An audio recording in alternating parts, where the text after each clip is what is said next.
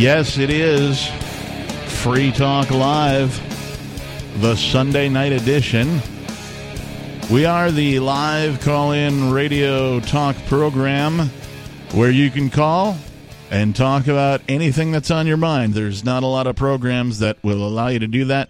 In fact, we may be the only one on you know terrestrial radio as far as syndicated radio is concerned. We're on something like 200 stations. We're also on the internet. We're streaming on five or six different video platforms and also audio, and we're on a couple of satellite channels as well. So if you want your voice to be heard, you may dial 603 283 6160. Again, 603 283 6160.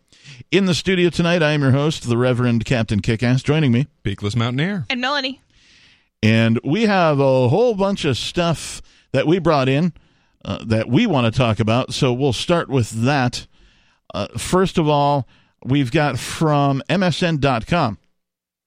Secret Court reveals the FBI hunted for domestic terrorists without a warrant. Something that should be a no no in the law enforcement world, but clearly is not. The FBI, without any court order, sifted through the National Security Agency's massive troves of foreign communications for information on American, quote, racially motivated violent extremists, unquote. A newly declassified order from the Secret Service surveillance court details. So, one thing I'd like to point out is this seems to me a weaponization of. So, everything you do is racist. I mean, especially Yeah. if you're white. Uh, Yeah. White silence is violence, so that's racist. White silence is violence? Yeah, you haven't heard Oh, that? they've I been have saying not that phrase that. for like at least a year. Oh yeah. Well, you know, Where have I we're, we're supposed to speak up on behalf of minorities for them.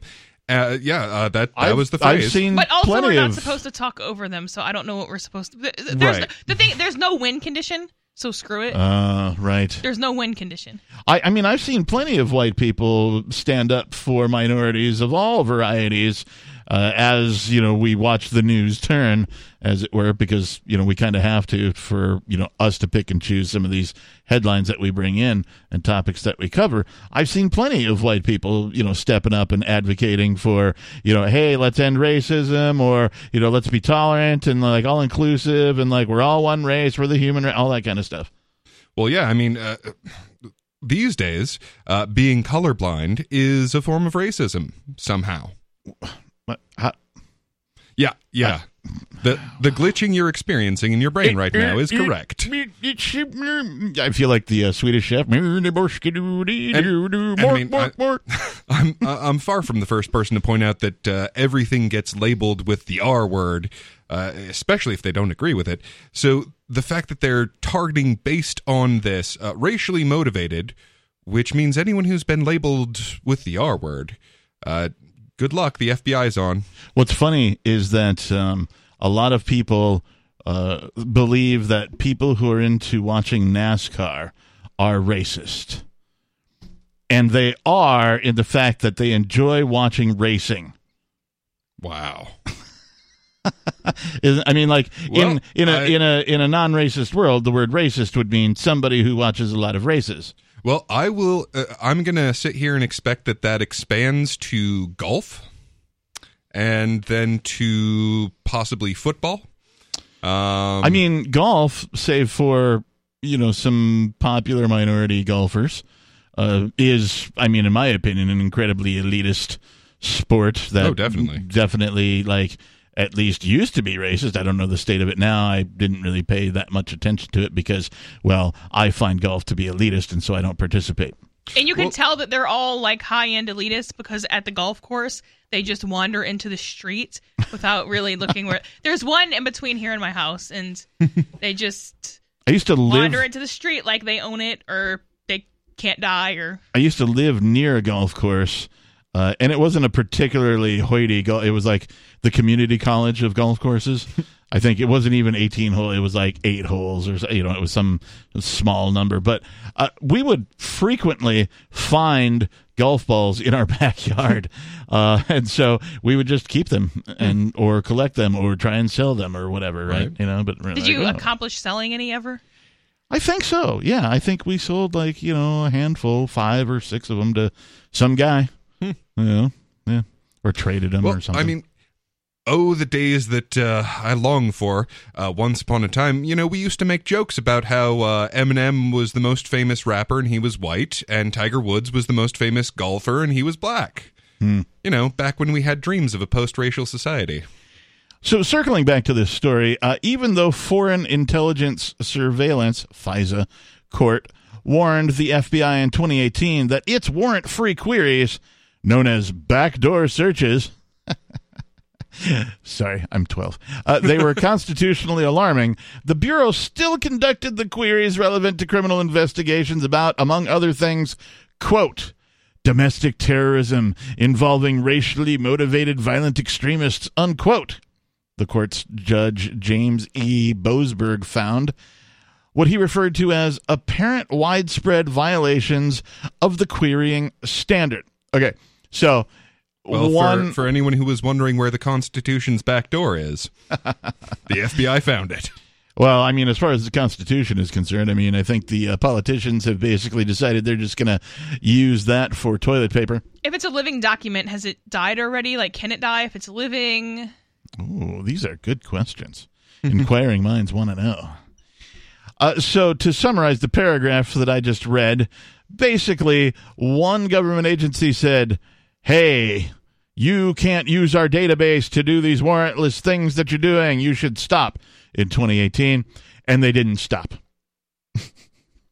That's really the, the gist of it. The FBI is still doing uh, warrant free queries, according to at least this paragraph. Well, it seems an inevitable change. I mean, they stopped listening to their founding documents a long time ago. It figures that they'd stop listening to each other at this point. Well, and here's the other thing. As soon as government started collecting data, setting up these server farms and these data farms where they collect all of this stuff, they're spying on your mobile I devices mean, did we already. think they were going to not use it? Like, it's there. Right, that's what I'm saying. As soon as they started collecting it, I'm like, and they're like, okay, well, only this one agency is going to be able to search these databases. I'm like, uh huh. I predict that eventually all law enforcement agencies are going to be able to search these things, whether they have a warrant or not. And guess what? Here we are. And even if not, then it's just double billing because it's like, hey, NSA, give me information on John Smith. Okay, thank. Like, Right. Well, and I mean, it, you don't have to look hard to find ways that the CIA has been operating in in the uh, geographical area known as the United States of America, which is specifically against their entire charter. But you know, On one occasion, an FBI analyst ran a multi search term batch query on Americans that was, quote, in connection with predicated criminal investigations relating to domestic terrorism that returned 33 foreign surveillance results. And not only domestic terror, the FISA court recounts government acknowledgement that at least 40 FBI searches through NSA's warrantlessly collected data involved healthcare fraud, transitional organized crime, violent gangs, uh, transnational. oh, transnational, sorry, transnational organized crime, violent gangs, and public corruption and bribery. Now, why would the FBI be warrantlessly searching those terms? You must ask yourself. I don't have the answer. Well, you know, they might have heard about this uh, North Atlantic Trade Organization, which, as far as I can tell, is very clearly a uh, transnational organized crime uh, outfit. Hmm. Yes, perhaps they have. On at least one occasion around May 2020, an FBI analyst looked through the foreign NSA troves to vet a potential source in a predicated criminal investigation relating to public corruption. Seven FBI field offices were implicated in these and a number of similar violations, according to a November 19, November 18, 2020 FISA court opinion, declassified on Monday and signed by Boasberg. 603 283 6160 is the FBI researching you.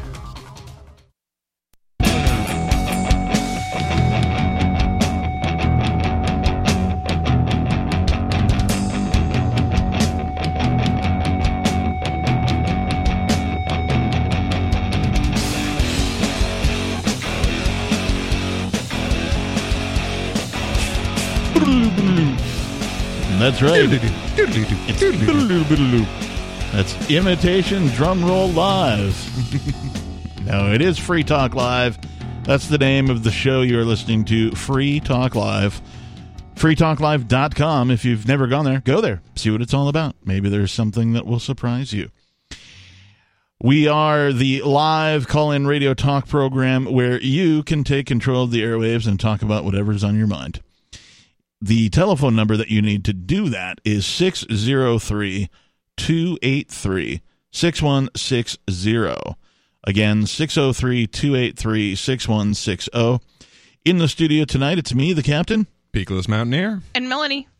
We've been talking about this article out of MSN that says a secret court reveals that the FBI hunted for domestic terrorists without a warrant. And not just one time, but they, this is something they do repeatedly uh, because they were warned about doing it in 2018 and, of course, continued to do so multiple times. Uh, in other words, the article continues the FBI continues to perform warrantless searches through the NSA's most sensitive databases, the ones the NSA is not required to get warrants for before filling with communications inform- or before filing with communications information for routine criminal investigations that are supposed to require warrants. Let, let, let, let that sink in for a minute. The FBI is searching the NSA's most sensitive databases, which they are supposed to have a warrant for, but they aren't getting the warrants, and the NSA is just going, oh, well, go ahead. Which means they have physical access to it Right. without having a warrant. They don't. Ha- it doesn't have to be sent to them. They just have it on a search. Yeah, no, the And IT guy has installed the app on their desktop in their office and given them a username and It's just a password. plug in, and they can access it anytime they yeah. feel like it. Yeah, and they go, "Hey, IT guy, uh, I can't access this NSA database anymore. Oh, I'll fix that for you." And they give them access. Is probably what happens. Like I'm just Well, speculating. of And I got to tell you, I am 100% unsurprised. I mean, uh, once you put together uh, what they call fusion centers, uh, so I'm I'm out here from uh, from Denver, Colorado, and it has the nation's largest fusion center. Yep. Uh, which, for those of you privileged enough to not know what that is, it's where you take all of the you know NSA, FBI, all of the the alphabet soup, and they uh, uh, talk to each other about things. Yeah, it's not to be confused with a bunch of people doing jazz music. Right. Yeah. Uh, w- once they had that set up, it's like, okay, well, this is an inevitability.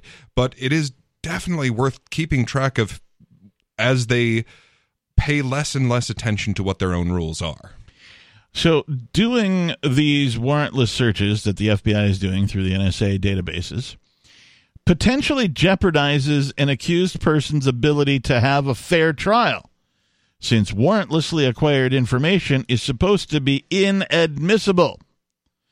The FBI claimed to the court that none of the warrantlessly queried material was used in a criminal or civil proceeding, but such usage at a trial has happened before.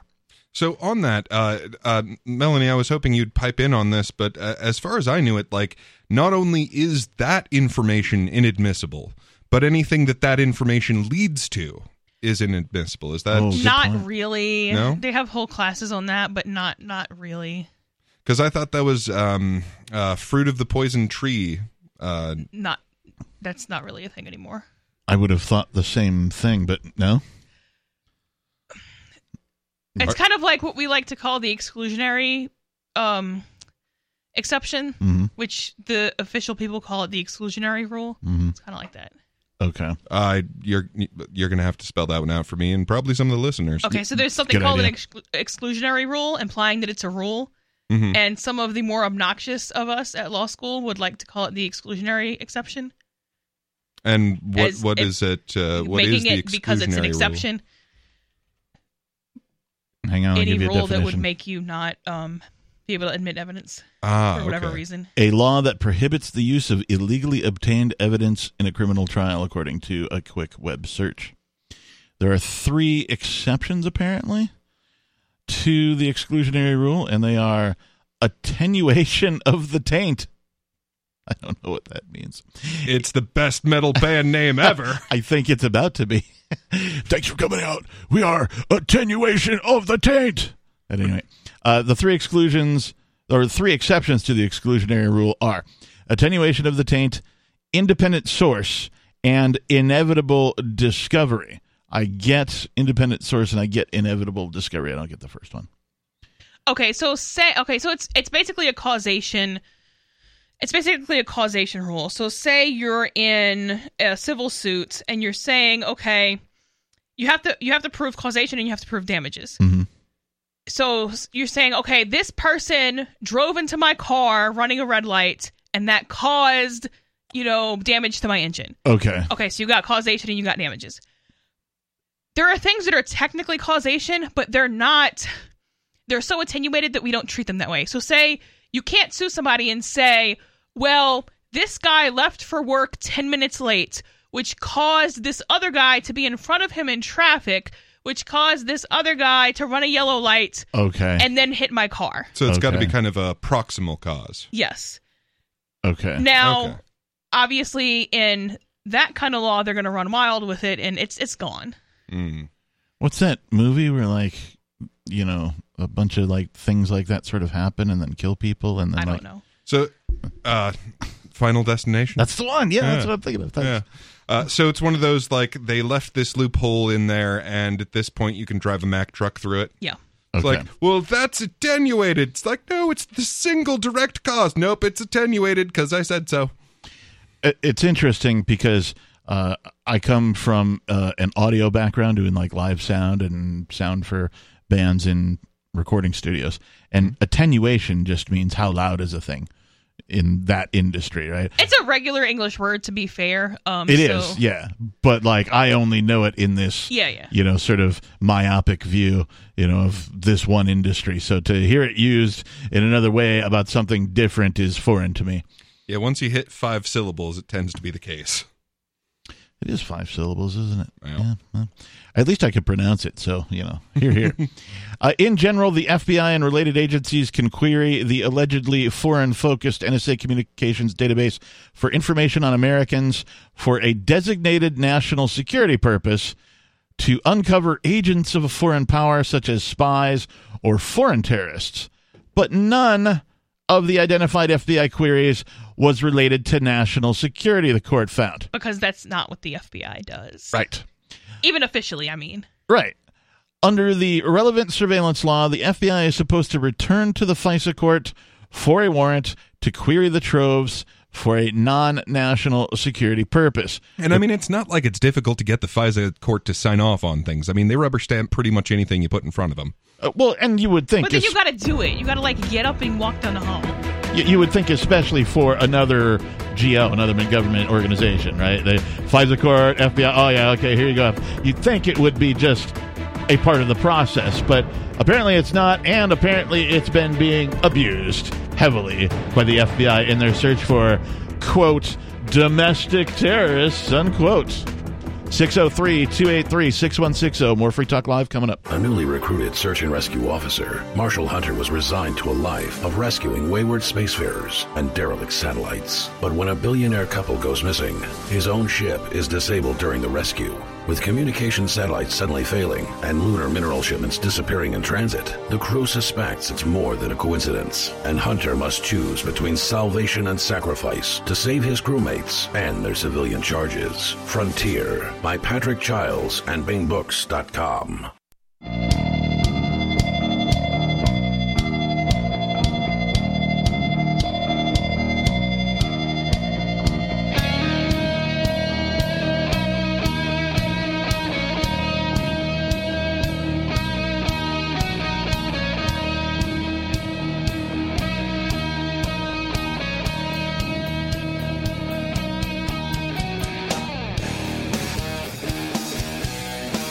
Welcome back to the program. Thanks for tuning in, everybody. It is the Sunday night edition of Free Talk Live. We are here seven days a week from 7 p.m. till 10 p.m. Eastern Time doing a live show. There's a couple of exceptions every year, like uh, during the PorcFest and Fork Fest. We won't be here in the studio broadcasting live.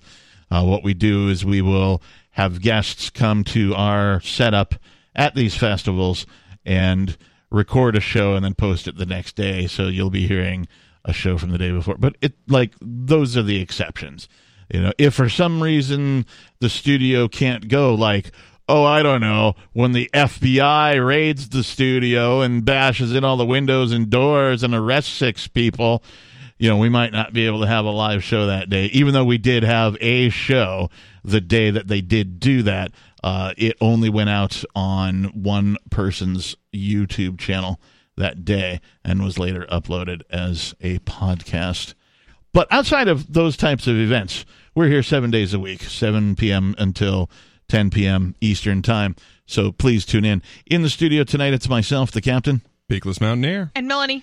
If you want to call in, the telephone number you need is 603 283 6160. And uh, we'll, you know, you might have to wait on hold till we can screen you, that kind of a thing. But if you want to get your voice on the air and talk about anything that's on your mind, anything we're talking about, uh, please use that phone number to do so. Before we go on, I want to tell you that Bitcoin.com is the best source for learning about cryptocurrency. You can go there now, click on Get Started right at the top of the page. Once you do that, you'll find all sorts of valuable information neatly organized to suit your needs. There's no longer any excuse to ignore this insanely important and world changing information. If you're already a knowledgeable crypto user, you can check out news.bitcoin.com to get the latest headlines of all the news that's relevant to you.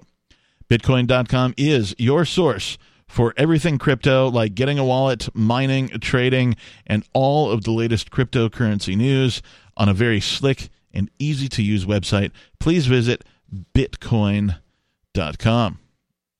All right, so we I think we're done with this. Secret court reveals FBI hunted for domestic terrorists without a warrant. Basically, the highlights there are the FBI is sifting through the NSA database without obtaining warrants, which is completely illegal.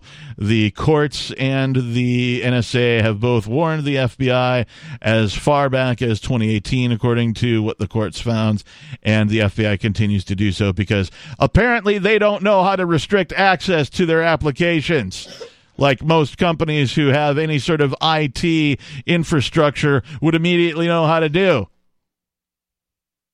At any rate, we're going to move on. I call this article the Doppelganger Raid article, and you'll find out why. The headline doesn't mention anything about this, but the story does. So, this is from thenationalpulse.com, a publication I'm not familiar with in any way, shape, or form. But this says the FBI raids Alaska spa to recover Pelosi's laptop stolen from the U.S. Capitol, owners reveal. That's a, I mean, that's a very poorly written headline. It's a lot of words. Uh, it doesn't really make a lot of sense. It doesn't seem to entice people to, like, you know, it seems rather boring to me. But at any rate, the article is interesting. A couple from Homer, Alaska, Marilyn and Paul Hueper, have told the National Pulse that their home and business was raided by federal agents in connection with the January 6th riots in Washington, D.C.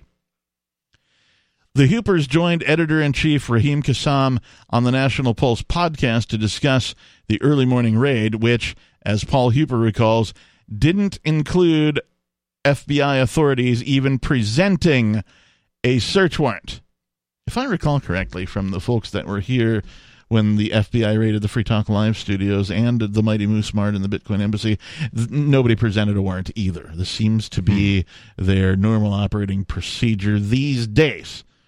I was under the impression that in order for law enforcement to raid a place, that somebody had to be like, "We got a warrant."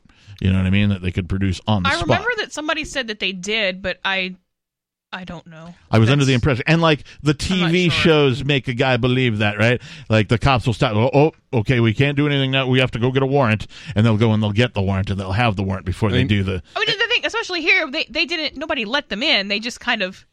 Oh, they let them through the window and right. broke the door. But even like we, there was somebody who was filming uh, as it happened that got here no more than say five or ten minutes after it, it was all going down uh, who was attempting to film who repeatedly asked for a copy of they the don't have to give it to him. Right. They have to give it to the person who owns the house lives in the house is there at the house. They you they have to present it before being let in but they, they weren't exactly let in here so they would have been though which is the thing but yeah. um, Well, at Yeah, least they don't just have to give it to any member of the public who wants to see it, but they have to because because the I mean- alternative is just any cop can just walk in your house when he feels like it. are warrants not uh, something that are publicly available? Like, can It I do a can I do a FOIA on a well, warrant? A, it depends, but B, even if a, a document is publicly available, you have to either go to Pacer or go to that state court or go to. or do a FOIA? you or can't something? just walk up to a cop off the street and be like, "Give me this document." Well, right, but uh, particularly if they're raiding somewhere, I would think that somebody would need to have a copy of said warrant on them. yeah, the, yes, you can't.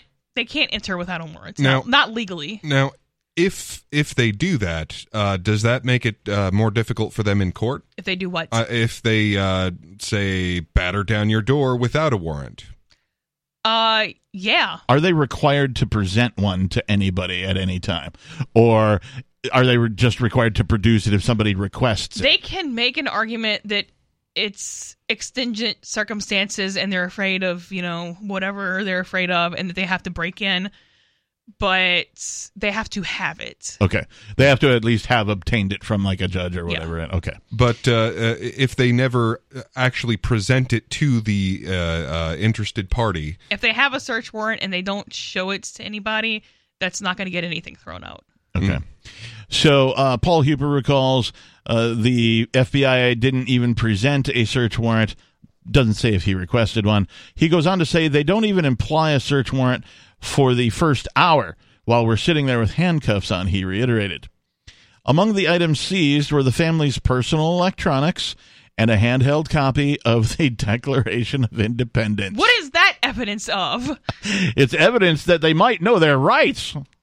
domestic terrorists. Oh wait, no, that's the Bill of Rights. Sorry, the Declaration. Why would you steal Well- a handheld copy of the Well- Declaration? I Well, want ladies- I want to know what warrant clause that was covered under that they were allowed to seize a pocket declaration of Probably Independence. dangerous documents or something. Well, you right? see, uh, 250 years ago, roughly, uh, there was a conspiracy to overthrow the government of Britain in the colonies.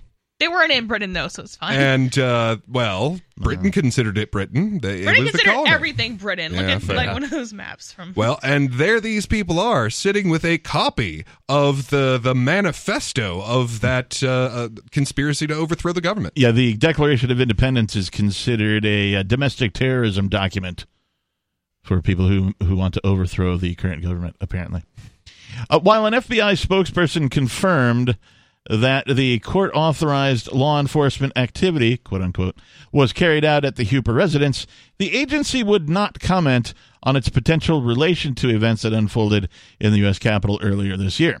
The FBI agents were, however, joined by at least one officer from the U.S. Capitol's police department, according to Hueper. Keep in mind, these guys are in Homer, Alaska. It's on the other side of the continent from DC. They should have just called up the FBI and been like, "Hey, were these people anywhere near DC on this day?" Yeah, the Hueper's account of their interactions with federal authorities, which Marilyn insists the agents didn't even let me look at their badges long enough to verify, tells a different story. 603 283 6160 is our phone number. We'll tell you more about this doppelganger FBI raid story coming up on Free Talk Live.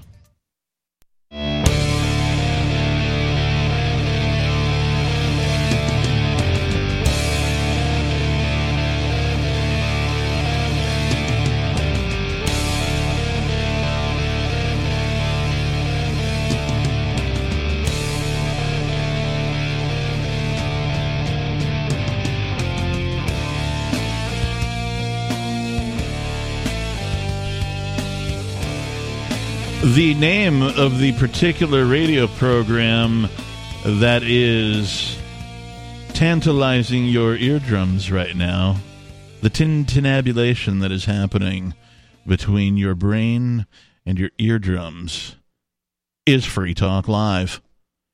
We are the live radio call in talk program where you can talk about anything that's on your mind. The telephone number you need to do that is 603 283 6160. Yes, 603 283 6160.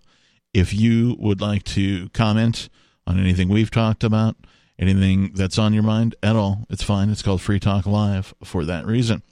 In the studio tonight, I am your host. I am the Lord Reverend Dr. Captain Kickass, and joining me, Pickless Mountaineer. And Melanie. We've been talking a little bit about this article. We're just kind of getting started into it from the National Pulse, where the FBI has raided an Alaskan spa to recover Pelosi's laptop stolen from the U.S. Capitol, the owners of the spa revealed. But it's more than just the spa. This article goes on to say the FBI broke into my house today, 12 agents in all caps and an exclamation mark. They handcuffed me and Paul. They interrogated us. They searched the house and left with my phones and laptops, she wrote in an April 29th post. The FBI said they were looking for Nancy Pelosi's laptop, so I guess that answers one question. It really did get stolen and is still at large.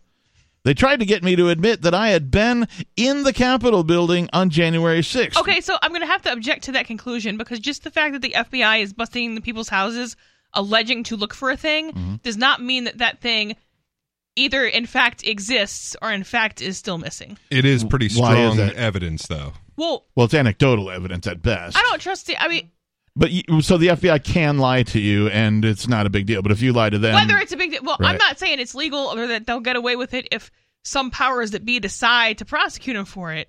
But I mean, do you trust the FBI? I don't. Well, I mean, I there's don't. definitely precedent stating that they have no obligation to tell you the truth. But at that point, I got to ask, like, what would be more damaging that they're actually doing that they didn't want to admit to? That they'd be like, yeah, we're looking for Pelosi's laptop. And like, I'm not saying that it is legal for them to bust into somebody's house alleging to be looking for fictitious evidence. I'm saying I will not put it past these individuals who I cannot describe on the air because of the FCC. hmm uh, we can talk more about this, and there's more to the article too. But let's go to the phones, and let's go to Nicholas, who's calling from Maryland. Nicholas, you are live on the air at Free Talk Live. What's on your mind? Oh, uh, hey there, everybody. Hello. uh, I, I'm just calling in now. I wanted to really talk to you all and get your take on what's going on with the economy right now because, I mean, what I'm seeing is is that a lot of stuff is just really not good. We're seeing money velocity at an all-time low. hmm We're seeing, you know, the 10-year yield, all these other types of stuff going on in the bond market right now. Yep. The 10 year yield inverting, yeah. Yeah, it is not good at all what we are seeing. In- Money velocity is getting killed right now, and just no one's no one's buying anything, and yet In, we're, in we're a word, oh, destruction. Yeah, uh, my opinion is that we are seeing the very early stages of hyperinflation. That's my opinion. So they printed half of the money supply. Was it half? I thought it was a third. 25, 30%, I thought it was something half. like that. Yeah. it- it- whatever it is, I Yeah. thought it was half, but a significant portion of the money supply in the history of the U total that has ever been printed in the U.S. s- Yeah, well, appar- I- I apparently, in between for- 25 and half of those reserve notes have been printed in the year 2020. Right, in the last year. And they're going to print more, right? Because uh, Biden's not done. He's got a bunch of trillion and multi trillion dollar plans going on that are in the works. So they're not done. And that includes uh, more stimulus packages and all that kind of a thing. And inverted inverted yield curves. My my theory when I was a lot 18ish 20 was that inverted year, yield curves, although I did not know what the name what to call them, but that's when you have a higher interest rate for a short a short term investment than you do for the same investment at like the exact same CD at the exact same bank, but for a longer time period Okay. and fast food prices. Uh, Bob Murphy, the economist, has verified that the inverted yield curve is a um is a warning sign of an upcoming de- depression, but n- he didn't say anything about my fast food theory. So he's the economist. I'm not. I mean, they they're just printing and printing and printing money. Central banks do have an expiration date, and they we're want to it all. going on Yep. kind of the long where there's some dispute as to whether one from the UK or I guess it was England at the time started out as fractional reserve banking so at what point you count that time run but depending on how you count that the Fed, the US Federal Reserve is longest running so far so it's not going to last forever Yeah, and if you uh, if you regularly listen to this program, you've probably heard us talk about uh, cryptocurrency, and frankly, that as far as I'm concerned, I think that's your best bet for actually holding on to value. Nicholas? Yes. Absolutely. I, I would certainly agree. Uh, we, we we really need to be into things like silver and cryptocurrency because silver is just extremely undervalued, and the Federal Reserve is just they're trying to own it all. They're trying to be the lender and buyer of last resort. Yeah, you and so you can It- you can print reserve notes all day long. You can't, and they don't even print them all. Usually, they just uh, Right. add some zeros to a number in a computer. But you can't print lumber. You can't print food. You can't print houses. You can't print anything that you would want to buy with reserve notes. Uh, so that except for 3D guns, you can print those. but you can't print. the, mate- you, you can't just say, "Poof! I have now a trillion more." 3D right, you guns." still have to go buy the You have to materials, buy the for the materials and have printer, a right? fr- Yeah. a 3D printer and put electricity into it. So inflation causes prices to increase, and we've had some pretty significant inflation in the past year. And and you're right about uh, uh, silver and gold. Those are very very heavily regulated, and they are very uh, in my from what I can see, they are definitely suppressing the price of that so that it never actually reaches what it would ordinarily be.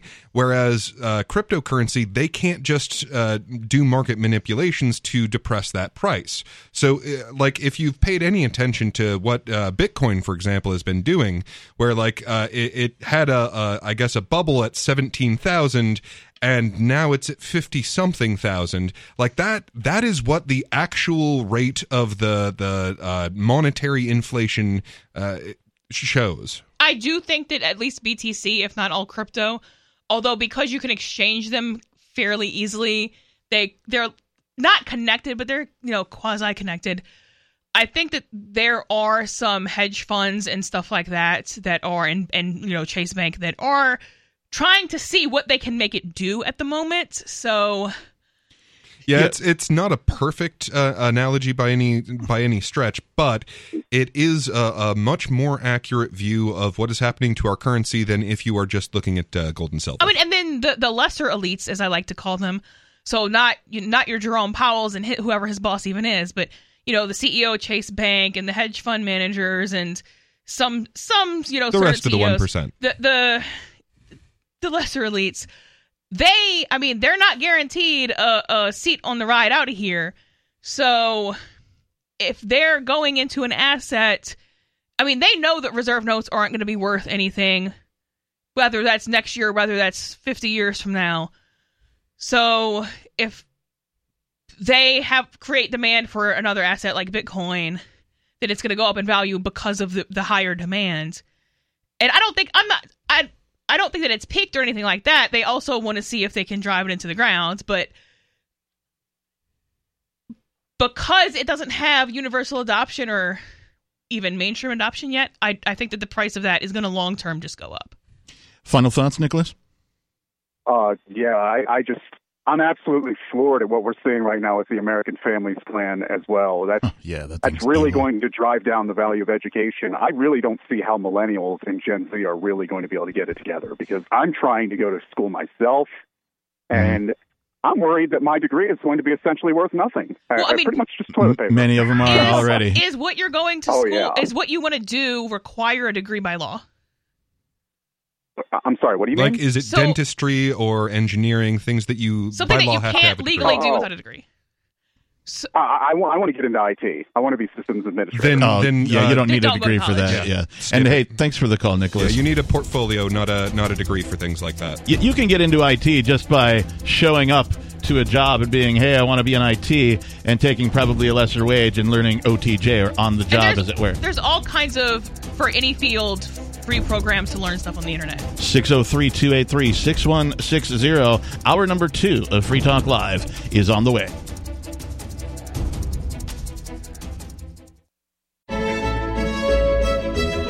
Carl Watner, longtime proponent of a voluntary society, died last December. You may have seen his articles published on his website, voluntarist.com, in his newsletter, The Voluntarist, the Mises Institute, or elsewhere over the last 40 years. His newest book, I Must Speak Out, Volume 2, The Best of the Voluntarist, is now available via Liberty Under Attack Publications. This 430 page second volume spans the years of 2000 through 2020 and includes articles by Carl Watner, Hans Hermann Hoppe, Karl Hess, Benjamin Tucker, George H. Smith, Lysander Spooner, Pete Eyre, Joyce Brand, and many others. I Must Speak Out is for the newly initiated, the veteran voluntarist, or anywhere in between. Buy the book now at libertyunderattack.com slash voluntarist. For more great content on building a voluntary society and for Carl's extensive archives, check out voluntarist.com.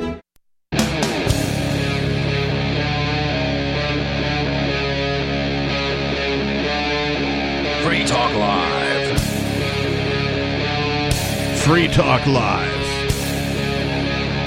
Free Talk Live. Free Talk Live. Free Talk Live. Free Talk Live. Yeah, all right. Thanks for jumping in.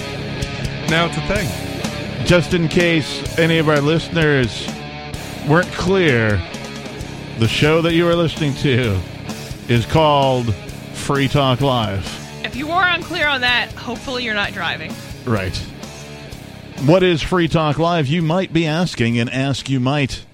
It is a live call in radio talk program where you can call in and talk about anything, whatever's on your mind. Uh, we talk about things generally from the perspective of freedom and peace and prosperity. Uh, but as far as I know, we might be the only national radio program that allows you to call in and talk about whatever's on your mind. So if you want to do that, you need to dial this phone number 603 283 6160. Again, 603 283 6160. In the studio tonight, it's myself, the captain, Bigless Mountaineer. And Melanie, and we've been talking about this article from the National Pulse in which the FBI broke into somebody's house in Homer, Alaska. Marilyn and Paul Hueper specifically. Marilyn goes on to say, They tried to get me to admit that I had been in the Capitol building on January 6th, referring to the FBI, which I hadn't. And then they threatened to arrest me for obstruction of justice if I didn't give them the answers they wanted, she added. Marilyn Hueper attributed the raid to a case of mistaken identity, pointing out several distinctions between her physical appearance and the lady believed to have stolen Nancy Pelosi's laptop. She said, Apparently, I have a doppelganger who was part of the Capitol breach, but that was ID'd as me. What the heck? They could have done a face recognition with my state driver's license and noticed that I have attached earlobes and she doesn't. She has heavily arched eyebrows and I don't. Not to mention, she was wearing an ugly black sweater with white snowflakes on it. You'd have to pay me lots of money to get me to wear a sweater, let alone an ugly one, and shiny black knee high boots. And the thing is, you know, aside from the fact that the FBI could have asked the NSA because they apparently have no problem doing that, Mm-hmm. they could have since you're tr- you're saying somebody went from Alaska to DC, they could have checked to see if this woman got on a plane. Yep. She technically could have drove. Does she even have a passport? Because they know that. What does her phone uh, location act location data say? Was she on this side of the continent or the other co- side of the continent where you're saying she was? well, This so was very she was she was actually at the Capitol, but she didn't go in. She was amongst the Oh, crowd okay, well, that's a little outside of the Capitol. However, different. Ah. however, the post was accompanied by, uh, and it says the following graphic, which I can't show you on the radio, but there's a graphic here, which draws several distinctions in physical appearance between Marilyn and the FBI's person of interest. And we'll share this article with you on our social media so you can see this photo. But uh, you can see that you know I can tell the difference between these two ladies just from and in one photo the Marilyn has a, a face mask on. I could still tell the difference between her and the lady of interest who's wearing the ugly sweater as it were Well, you just can't expect every, you know, bureaucracy of the federal government to investigate things. I mean, I'm sure they have a, a particular agency that handles that. Yeah. Hueper shared the same account of the raid with outlets including Anchorage Daily News and during a radio interview uh, with KSRM AM. I assume that's a Alaska radio station. The couple, which has donated to several Republican candidates, including Donald Trump, Ted Cruz, and Kelly Loeffler, has never denied attending the January 6th rally in Washington, D.C. Paul Hueper's Instagram page contains an image of his wife at the Capitol complex, but the pair never entered the building. Indeed, only attending for part of the day before leaving the city to return home. The closest they got was outside the Capitol hours before the original breach, where they say they stayed for around 30 minutes before leaving. Yeah, so if, if they were there, that's a little, that's a little bit different, but That, that is That- less egregious, definitely. that doesn't. Yeah, but it doesn't warrant the FBI to raid your house. well, apparently they do Without- it without warrant. Yeah. it still doesn't prove that this laptop exists, or or not that it, it, it doesn't prove that it exists, but it, it also doesn't prove that it's still missing. And it could just be that the FBI is lying bitches, but it could also be that Nancy Pelosi told the FBI that the computer was stolen and missing, and that so that's what they're going off of. I mean, it- like the Yeah, fact makes- that they said I'm looking for X does not mean that X is currently missing. Right. Yeah, it makes me wonder if she's uh, put that that uh, laptop in the same place as uh, Hillary Clinton's emails. Yeah, it's a convenient way to get rid of something if you you know. What's the difference Nope. between Pelosi's laptop and Hunter Biden's laptop? I don't know that I, I have Well, no reason she to didn't believe that sign a Pelosi release. was raping kids. Now, my I'm first thought is if they're the same laptop. now my first thought is like, it. Did Pelosi just- borrow Hunter's laptop? I doubt it. Take it to the Capitol? I mean, I, uh, maybe these are maybe you know these are Alaska people. Maybe they're off the grid kind of people, but can't they just go to Google and be like, "Hey, where was this phone at this time?" Yeah, but it, Google, it's not necessarily that sensitive to where it's going to say, "Oh, they were standing outside of the building and not twenty feet over." In Well, no, but I mean, in the article, uh, she left before the uh, the breach even occurred. Or did I? Uh, that is mishear true. Yeah, Yeah, but that where is did she go? Did she go down the street, or did, was she in Anchorage again? Like Well, right, but uh, saying I was twenty feet away is a whole different defense than saying I was in Alaska. the the video footage that they have shows that they were there for Donald Trump's speech, which ended roughly you know thirty or forty minutes before the uh, the, the breach occurred, which coincides enough- with their story of like, yeah, we were there for like a half hour and then we left. Yeah, weirdly enough, if you were there for all of Trump's speech, then you weren't even there when the uh, breaking and entering occurred. So, yeah. Either way, this seems really dumb. And like you said, Melanie, it could have been handled in many different ways. Well, ways. I said that thinking that she was in Alaska. Well, even so, like they could have done more, you know, b- desk work before They could have they raided their play. Yeah, invest. They could have done some investigation before they sent twelve FBI agents in on a raid. That's all I'm saying. At any rate, uh, that's about the extent of this article. Um, you know, they're they're looking for somebody else. It wasn't this lady. Uh, she doesn't really look anything like her. Um, I mean, there there's I don't a know what else to say about it. uh, there there's a little bit of similarity in the facial structure, but like sure, but uh, you know, again, Yeah, no. if you'd have done more than, you know, like, oh my God, that's her, right? It, like if you'd have done more than just a cursory look at this, Well, that makes me wonder like is the FBI solely relying on algorithms at this point where like they don't even have a human being look at the pictures? yeah, I don't know.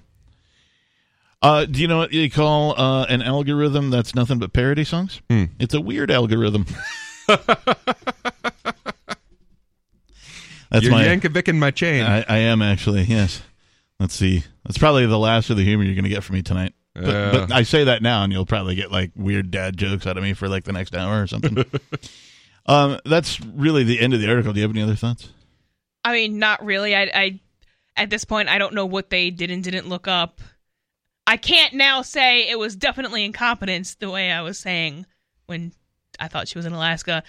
Maybe I mean it probably was because these are not like good human beings, but I mean, I don't I see. can't definitively prove that at this point. I don't see why your original commentary doesn't apply, regardless of whether or not she attended the rally. because you're going to Well- have very different, you know, location data if Yeah, you're in of it was- Anchorage than if you're across the Yeah. street from where they're saying you were or in front of the building that they're saying you were inside of. Right, right. I- okay, so they've got view- that, but what other evidence did they have I don't know. about the laptop to like warrant a 12 person FBI raid I don't know. in Homer, Alaska?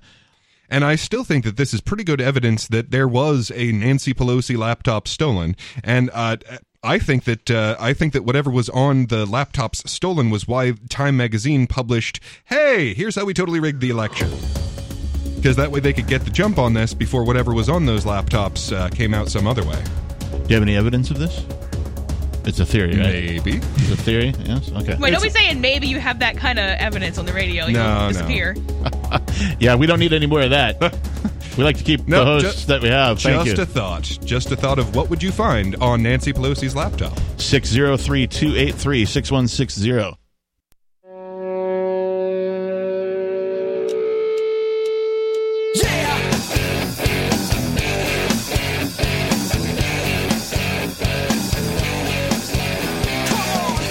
Yes, come on and tune in to Free Talk Live. Yeah, if you want to talk on the radio about anything that's on your mind nationwide and on the internet and on a couple of satellite stations, why, you need to call 603 283 6160 between the hours of 7 p.m. and 10 p.m., seven days a week. That's how you get on the air here at Free Talk Live.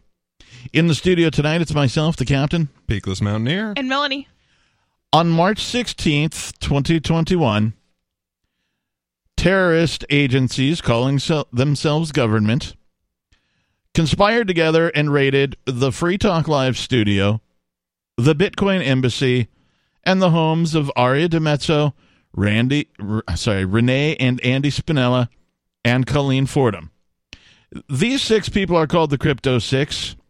They were then arrested and taken into custody. Ian Freeman and the person named Nobody both remain in custody to this day.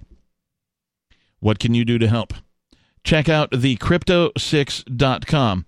There's a bunch of information there, and there's also multiple ways in which you can donate to their legal defense fund because the charges they're facing are not a joke.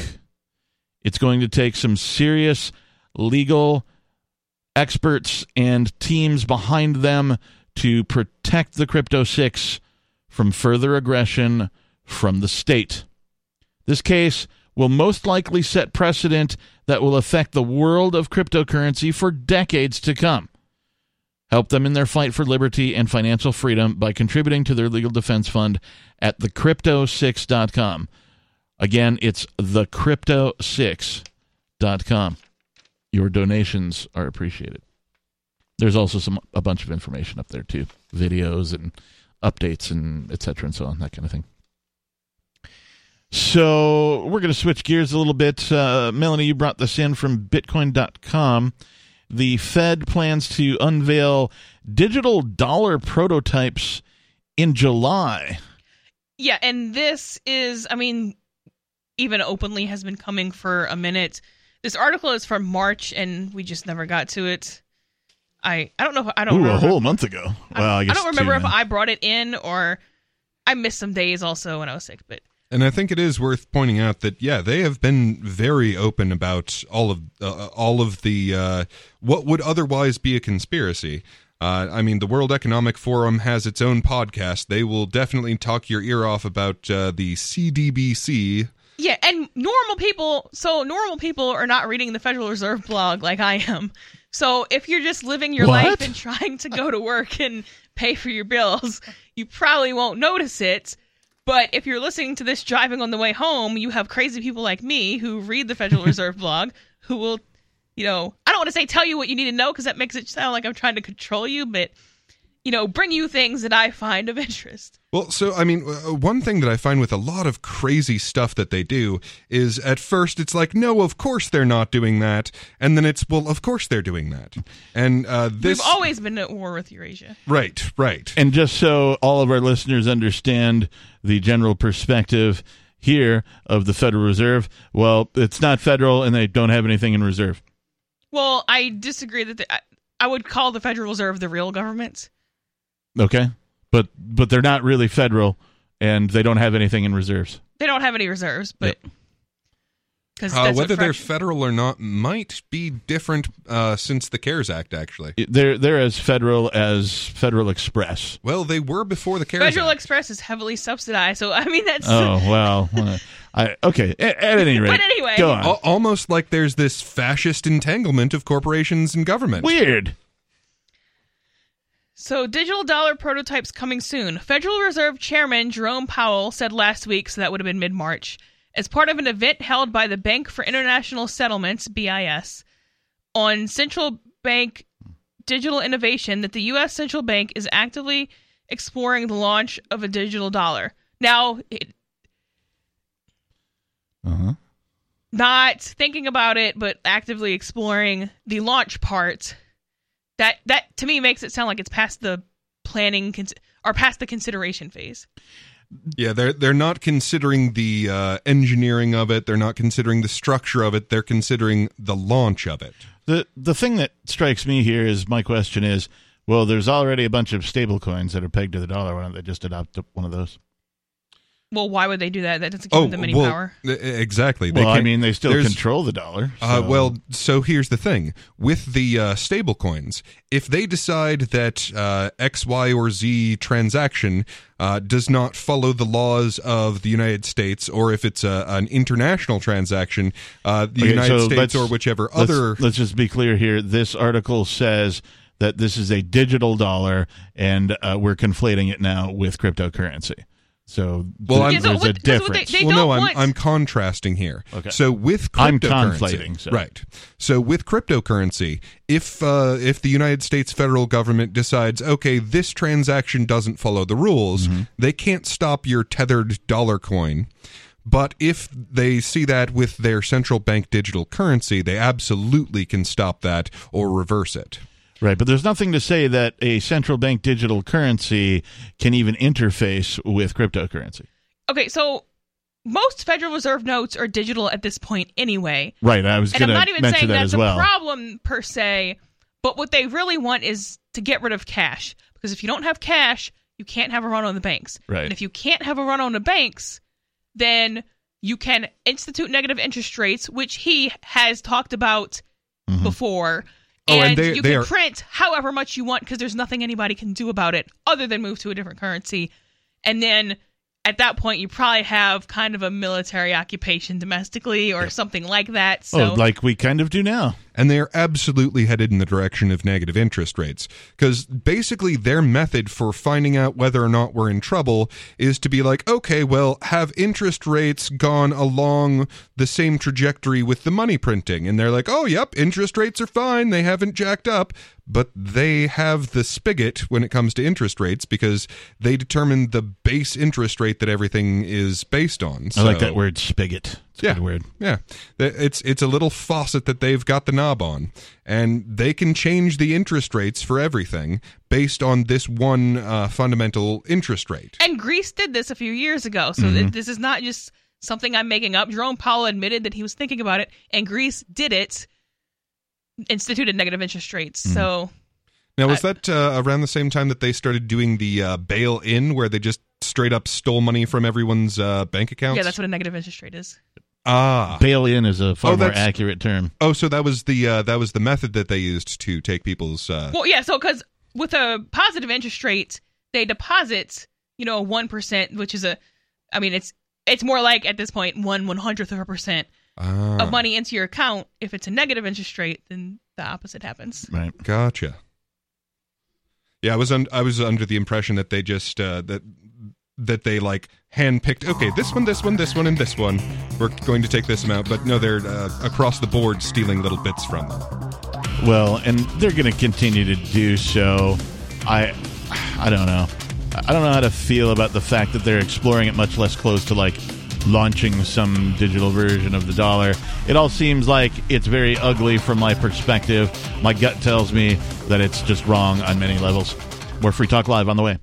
The Terran Federation and the Terran League have been killing each other for decades. Sheltered, wealthy, and light years from the threat, the members of the 500 have no interest in changing that. When Rear Admiral Terrence Murphy is given governorship of a backwater system, a risk free path to wealth and power is his for the taking. But Murphy is a man of honor, duty, and responsibility. He intends to stop the killing, whatever the cost. Governor by David Weber and Richard Fox from BaenBooks.com.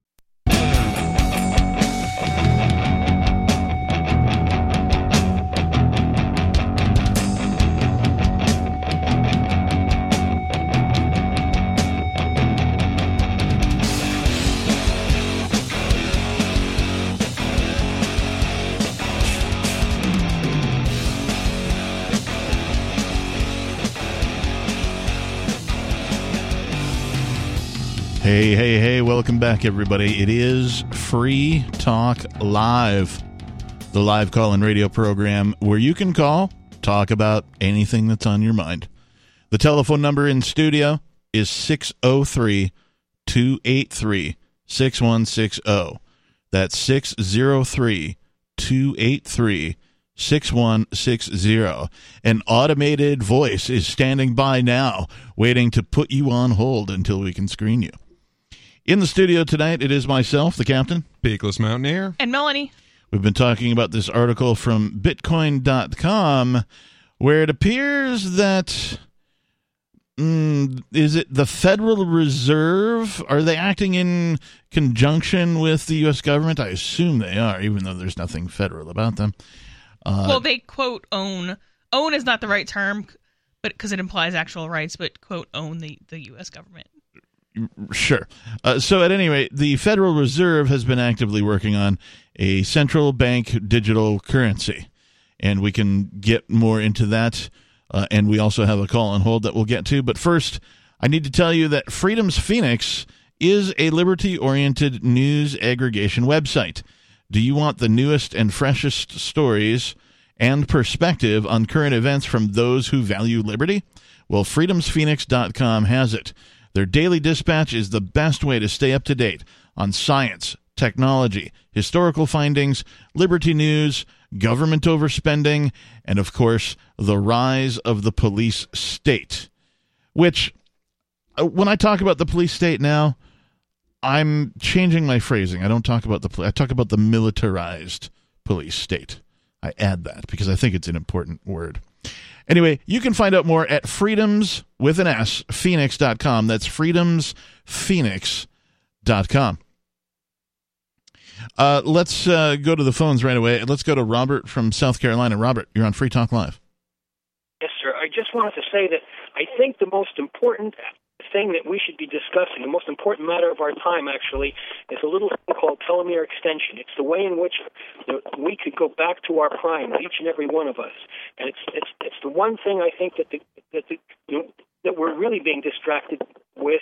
But I mean, we're being distracted by other things, really, and the government really doesn't want us to think about this too much because it's going to be a major problem for them. If people stop dying and go back to their primes, what's going to happen with new people who are being born? Well- what would happen is we'd have too many, we'd have overpopulation occurring in a relatively short order unless we figure out a way out of it. If we have the if we have the telomere extension process Well, available. Uh, so there's- hang, hang on, hang on, just for our listeners who have no idea what Robert's talking about. The telomere extension is this. Researchers at Stanford University have developed a new procedure to lengthen telomeres in chromosomes. That's at the cellular level. In so doing, they've effectively increased the number of times cells can divide, thus turning back the clock on the cell's aging process. So the theory is that if you can turn back the clock on aging one cell, you can do it for many cells, and that's why Robert is talking about turning back the clock on aging. and, and this has not been perfected in humans yet, correct? right. To my knowledge. Now, uh, Well, as they, they they did it with mice about 20 years ago. My mom and my sister Well- were involved in research, and also a researcher from Germany and others as well. But that and it was at the doesn't NIH mean they know how to do outside it in of Washington, humans. D.C. And my mom said they're sweeping under the carpet. One here, so Well- I said sure. So we rode over there from her house just near near the near the institution itself, and uh, the, the the person who was in charge of it uh, came out and and and she said she asked me, "Do you do any reporting?" I said, "You said yeah, I did some reporting for Germany Today." Oh, she said, "Great," because you know there was an error in the press, and that was the supposed to be the error in the press. So they, they that's how strongly they swept it under the carpet because Well, they realized. Okay, hang on for a second. Robert. Hang on. Robert. Sure. So uh, the the fact that they've managed to do this in uh, in mice is actually less indica- indicative than you might think. So one of the things that uh, happened with all of our lab rats is they ended up evolving to all of the testing that we were doing on them, so that they had these ridiculously long telomeres. Which so here's the thing about telomeres. So what your body tries to do is strike a balance between toxicity and cancer. And the longer your telomeres, the greater your toxicity you can deal with, and and uh, by dint of that, the the uh, the more times your cells can replicate. However, the problem with it is that by having this longer telomere, you are massively increasing your probability of, of acquiring cancers. And that's what they've found in all of these uh, lab rats, because they would do, you know, uh, like uh, makeup testing and all that sort of thing, you know, just all sorts of chemical testing on these lab rats. And uh, if you want to look into it, uh, a guy named uh, Bret Weinstein actually published the first papers on this, but the lab rats ended up evolving longer and longer and longer telomeres in response to all of the lab testing, which is why for the longest time it's eh, this gives you cancer, that gives you cancer, this gives you cancer, because on these lab rats it did because of their exceptionally long telomeres. And just to set Well- the record straight, they there are human studies of telomere shortening, at least. Uh, that's just through a quick search. Go ahead, Robert. Well, the way it was explained to me, and I have another friend who who knows about it as well down here in Charleston, and uh, the way it was explained to me is that the ends of the telomeres can actually be re-raveled. What happens over time is they kind of unravel and dissipate, but that process, like I say, is reversible. And and the, what they were working on, what they were going to try to work on, was to get make it sure that cancer, but they they they got this idea from cancer cells because cancer cells know no aging. So uh, they wanted they, they brought it over from cancer cells, and they wanted to they wanted to preclude that cancer could be carried over, and that's what they wanted to work on, and that's when the government stopped the testing at the the research at the NIH. But my mom and my sister, my mom was totally convinced it was possible. In fact, she said to me that I would just miss it, and my sister, who's ten years younger than I am, would would just catch it. So she even had an idea of when it would be. And my mom, by the way, has a PhD in administration from New York University, and she's also a member of the Future Society, so she probably has a pretty good idea. Is she a biologist? My mom is not a biologist. My mom, my my sister's a dermatologist here in Mount Pleasant, and um, my my mom had a had a master's degree in uh, homeopathic medicine. Was involved uh, with my sister. Yeah, this is an interesting, you know, area that I would like to look into more. And thanks for the call today, Robert, um, because it can affect a whole bunch of different things. But it looks like, at least from my cursory search, that uh, at best it's in a human testing phase. Yeah, it sounds like something we should look into. I'm not a biologist. It seems like we're looking into it. Like just because we've discovered a thing and find that it can be useful does not mean that it is market ready. Right.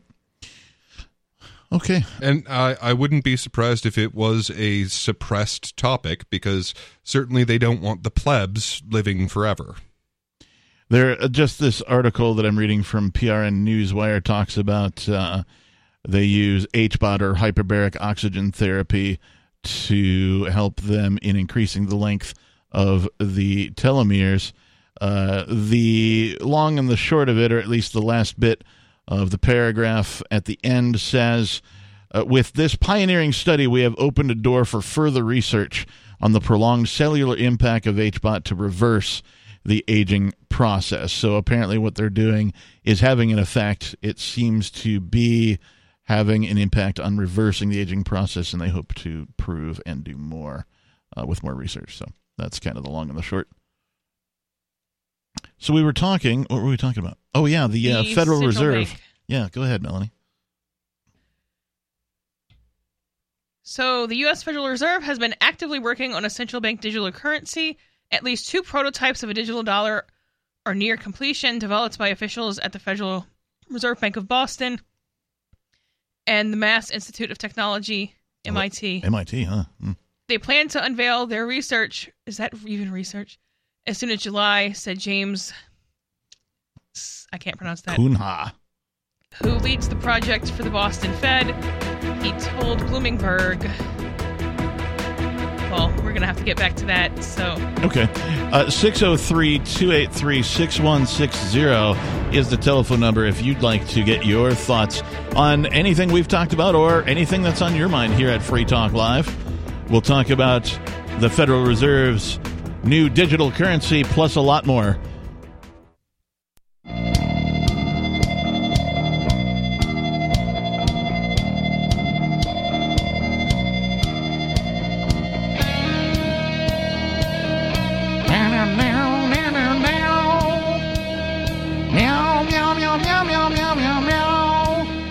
It's the, it's the kitties. And suddenly I think that all electric guitars are actually cats.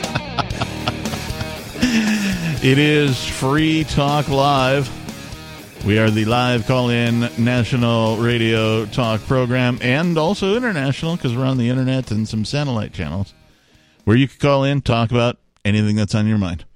The telephone number you need is a United States based phone number. It is 603 283 6160.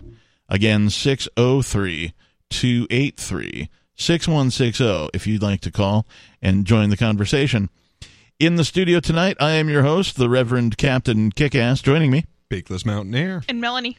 we've been talking about the Federal Reserve plans to unveil digital dollar prototypes in July. Melanie's been regaling us with this article from Bitcoin.com.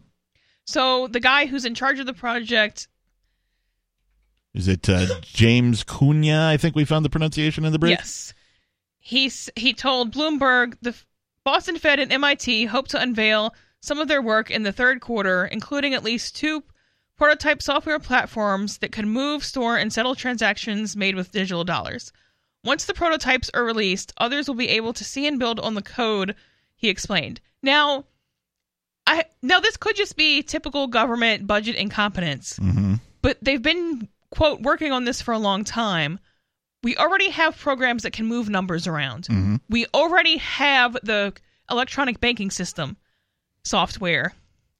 What is it that they're exactly doing? It's not that hard to just not encrypt something. Well, I, You I, just don't encrypt it. if I wonder though, like if they're trying to usurp the use case of Ripple XRP, right? Ripple's uh, claim to you know what it's going to do, what its feature is, its main feature is that it's supposed to help banks settle with the internal banking system, right? It's supposed to create make that more easy uh, to do.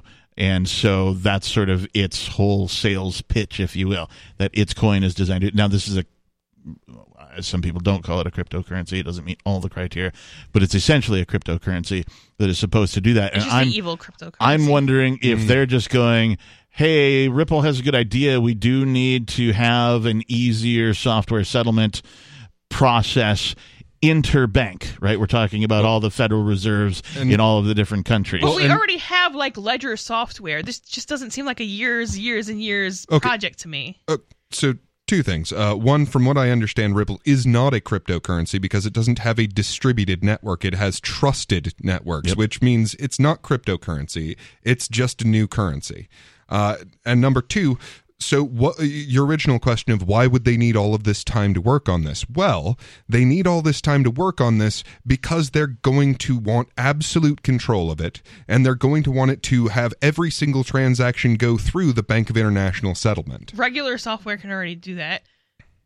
uh regular software already like I mean, regular software does not typically have access to central banks, but there's software that will move numbers and balance accounts. Like this isn't some kind of new niche thing that they're doing. They're No, trying this- to make it sound like well, that. no, no, no. Th- there is actually a new thing they're doing here. So, uh, as it currently exists, at least to my understanding, you don't have everything stopping off at the Bank of International Settlements before it goes off somewhere else. Okay, With but- this, you will. But there's banking software that goes to banks and settles transactions. There is. It's it doesn't seem structurally different to me to go to this bank instead of this bank. Okay, so the Bank of International Settlements is not actually a bank. It is essentially a court system. It's it's essentially the world's first court. The first world court is the Bank of International Settlements. So what this is going through is fundamentally world government. So it goes through the world government. The world government approves each and every transaction to its satisfaction, and then those transactions are carried out. That's what is taking so long. Okay, but they've been doing this for years, and so to me, either They have not been. Uh, they have not been getting approval from the Bank of International Settlement for every single working on- transaction. no, Well- they've been working on the software. For I Oh, mean, okay. could it be as easy as the reason government usually takes so long to Yeah, do it anything could be. that they just are trying to justify the budget that they've been be given that to they, develop you know, this we thing? think we can get a grant for this much, so we're going to milk it for all we can. right. Regular government inefficiency, or it could be, what are they actually doing? Yeah. Because this just sounds really simple.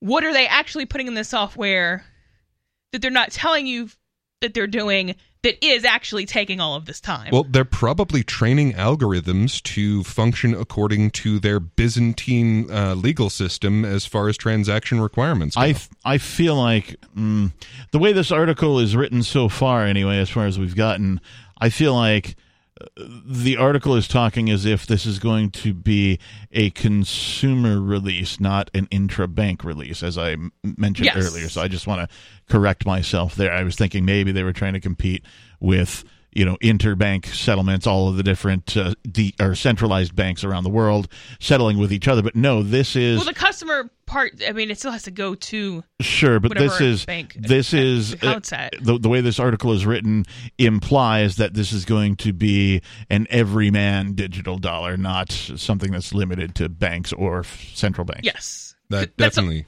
That's the only way it's really useful to them because that way you can do the negative interest rate thing. What else does the article say? There are major issues that the central bank, the Treasury, and Congress much, must address regarding the digital dollar. He explained.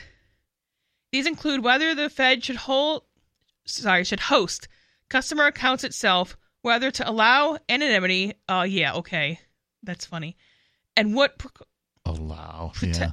protections customers would have in case of a cyber attack or erroneous transaction. Well, we have electronic transactions now, and we have It's so funny. rules and procedures for erroneous transactions and fraudulent transactions. So, okay. Ah, but those are being done by companies instead of by governments. Right. no, they're well, not. They're done, being done by banks, Well, which banks, are sure. subsidiaries of the Federal Reserve, which is the government. What's funny is Apparently, that, that's just not government enough for them. what's funny to me is that all It's of as government as you get. It's a central bank. all of these things are already addressed by cryptocurrency, right? All of these issues, right? W- whether the Fed should host customer accounts, no, they shouldn't. You should have your own account. You should hold your keys, right? Whether to allow an- uh, anonymity, well, okay, Bitcoin itself is pseudonymous, and so are many other cryptocurrencies. But there are privacy coins that you can use. There are mixers you can use to, you know, sort of dilute your transactions and create anonymity. So you've got that.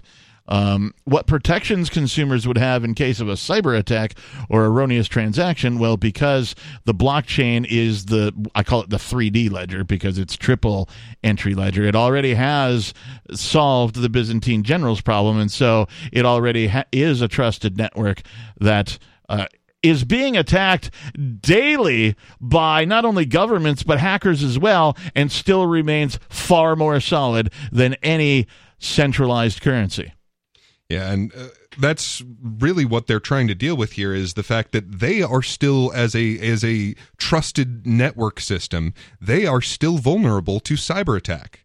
Whereas these distributed ledger systems, uh, because they are distributed, because there are so many computers putting so much power into processing this, they're completely invulnerable to cyber attack. I attack. mean, n- not they're not really vulnerable to cyber attacks in any meaningful way because okay, yes, you can attack the system. You can't really just clean out somebody's account as a cyber attack or clean out a bank's account because they can since none of it is real, they can just put it back and be like, okay, it's half a million dollars again. Right. And so, I mean, w- with our current system, you have like uh, MasterCard, for example, uh, that you can call up and be like, this was an error and this shouldn't have been uh, sent to this person, and they can reverse that transaction. But I don't think that they, I, I don't think that the Fed is willing to accept that level of uh, of control. They want a, they want specifically a a central bank and its agencies and affiliates doing the uh, the checking and the decision making of whether transactions get reversed or not. Because I mean, That just hypo- seems like a really petty thing for them to to want. well, I mean, like right now, if uh, it's more of an administrative. like Mastercard could say, "I'm not going to reverse this transaction, even though you don't think that it uh, followed your rules." They could.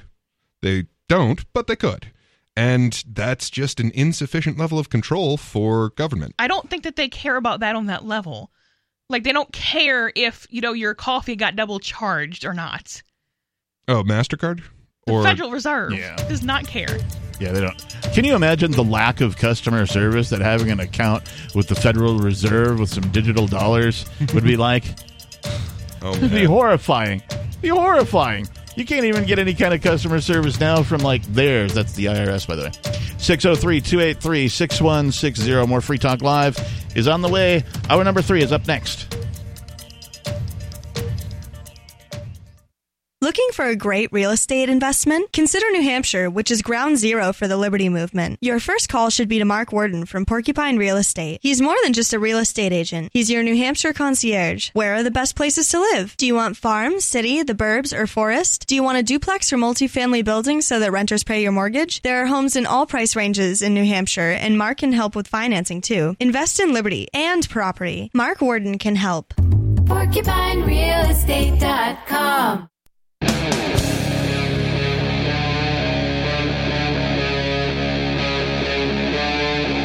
Free Talk Live.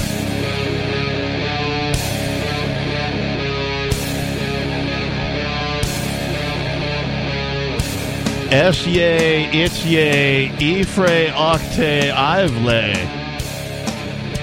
Ooye, NK, all K, Inye.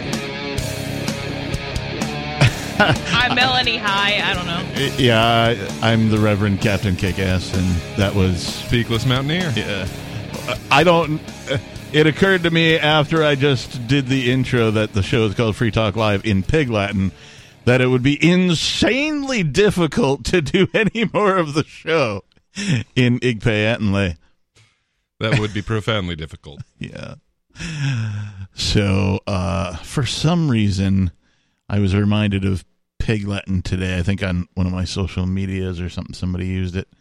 And I was like, oh, yeah, Pig Latin. I learned that once Hmm. when I was, you know, 10 or something. I don't remember. All I can think of is police officers and Roman fasces. Igpa- oh, Pig Latin, right. Yeah. Okay. Yeah. Hmm, interesting. Anyway, this is Free Talk Live. We are the live call in radio talk program where you can call, talk about whatever is on your mind. In the studio tonight, it's myself, the captain. Peakless Mountaineer. And Melanie. We've been I'm having talking. deja vu. I thought we uh, covered that already. And in the studio tonight, it's myself, the captain. Who am I? What's going on? Uh, this is Free Talk Live. The toll free number doesn't exist anymore, so you have to call this non toll free number. But you probably have a cell phone anyway, so it doesn't matter. Yeah, most. Do people even get charged? Long, I guess international calls. Landlines do, and you get charged for international. Depending on your plan, like I can call Mexico and Canada. I think I don't Right. know because I never have any reason to. But Right, because the the North American numbering plan that makes that that seems like that's a natural that you might not get charged long distance for uh Canada and Mexico, but I I could see international long like calling overseas Yeah. somehow or something like that. I could see that. But it's been so long since I had to even worry about that. I I still remember the whole like all of the commercials during the long distance wars. You know, MCI had that like, oh yeah, our new digital network, you can hear a pin drop. It's like, yeah, you know what else had to happen? They had to invent this thing. I've talked about this a couple of times here on Free Talk Live. When the digital technology took over telephones instead of running everything over copper wire when they started running it over fiber, which means digitizing all of your phone calls and sending it over uh, uh, fiber. Thank you. Um, they had to invent something called the comfort tone. This is because digital technology is so good at what it does that it actually made people go, if you you and I were on a call, Peakless, uh, you'd hello, are you there? Like if there was a period of silence for some reason, Mm-hmm. because it would be dead silent Right. right? And so they had to invent this thing called the comfort tone that plays now. Like you experience it every time you make a phone call to somebody, and there's a period of silence on your On phone, cell phones on cell on phone, on all phones. Anything that that's digitized now, right? So landlines included, because landlines, while copper might be running to your house to run your landline, uh, when it terminates, uh, you know, in your neighborhood to the big box that runs out to the network, they digitize it at that point and send it out over the digital network. So that sort of uh, gentle hum that you hear between talking to people. It's just a little bit of white noise, just a little that you can barely hear unless you crank up your volume on your cell phone. And, you know, maybe you got to put the earphones in to hear it clearly, but there's just a little bit of white noise, a little bit of hiss going on in the background. And what that does is it has an effect on the human mind.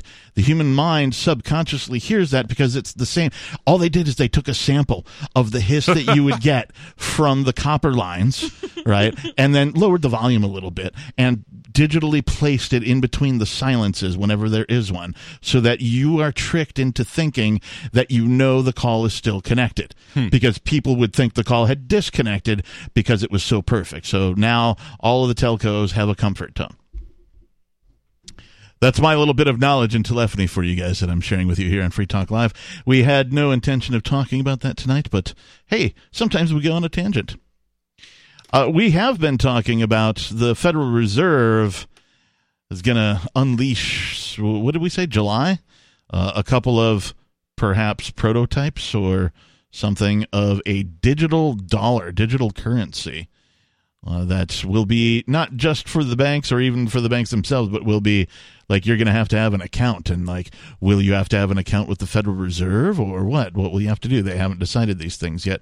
Was there more to the article? Um, just the last paragraph. Powell told Powell said last week, which would have been mid March, we would not proceed with this without support from Congress, and I think that would ideally come in the form of an authorizing law rather than us trying to interpret our law to enable this. So what that means is so exec not executive all the ABC branches they're not constitutional. You have executive, judicial, and legislative. You Mhm. don't have the alphabet branch of government in the Constitution. Right. So what he's asking for there is a law that just says do what you want, Federal Federal Reserve, not a law saying do X, Y, and Z, Federal Reserve.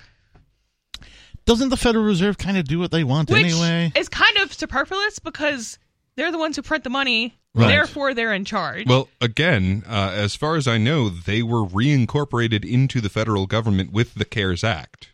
So where they were uh, something of a private company, uh, they are now, as far as I know, part of the Treasury. Hmm. I I don't really care what Congress or the U.S. Code says they are. Yeah. They are, in fact, the central bank that owns the U.S., owns used really loosely, and really the entire planet because they're the reserve currency. So Right. All the other they're the real government. all the other central banks sort of bow to the U.S. Federal Reserve, as I understand it. well, they have to or they get exploded. Right.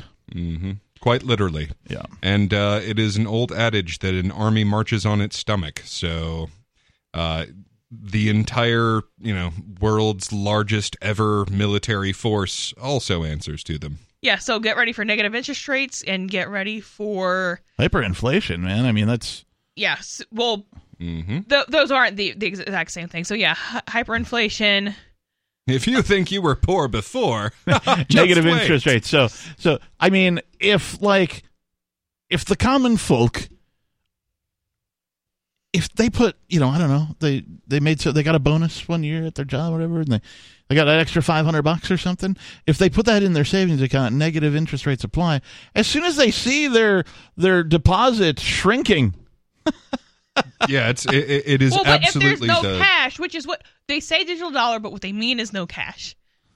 If there's no cash, you can't just take it out. Oh, right.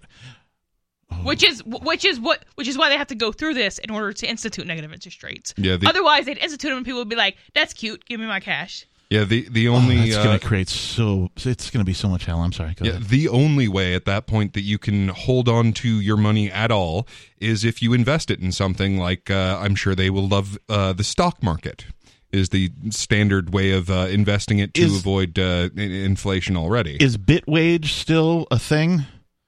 I don't know what a that is. Bitwage is a company that, um, how do I explain this? So, if you work a regular job and your job says, "Here, fill out this form and give us a voided check so we can do your direct deposit," you do that, right? And then, of course, your money shows up in your bank account whenever payday rolls around. That's how it works, right? Uh, what Bitwage does is they take that process and instead of depositing your money into a bank account, they exchange it for cryptocurrency and deposit that into your crypto wallet. So what they do is they provide you a the equivalent of a bank routing number and an account number, and that's tied to your Bitwage account. You just fill out your HR paperwork, your payroll paperwork like you normally would, giving them that information instead of your regular checking account information or your savings account information. You give them that information, and instead of getting paid in dollars, as it were, you would get paid in cryptocurrency.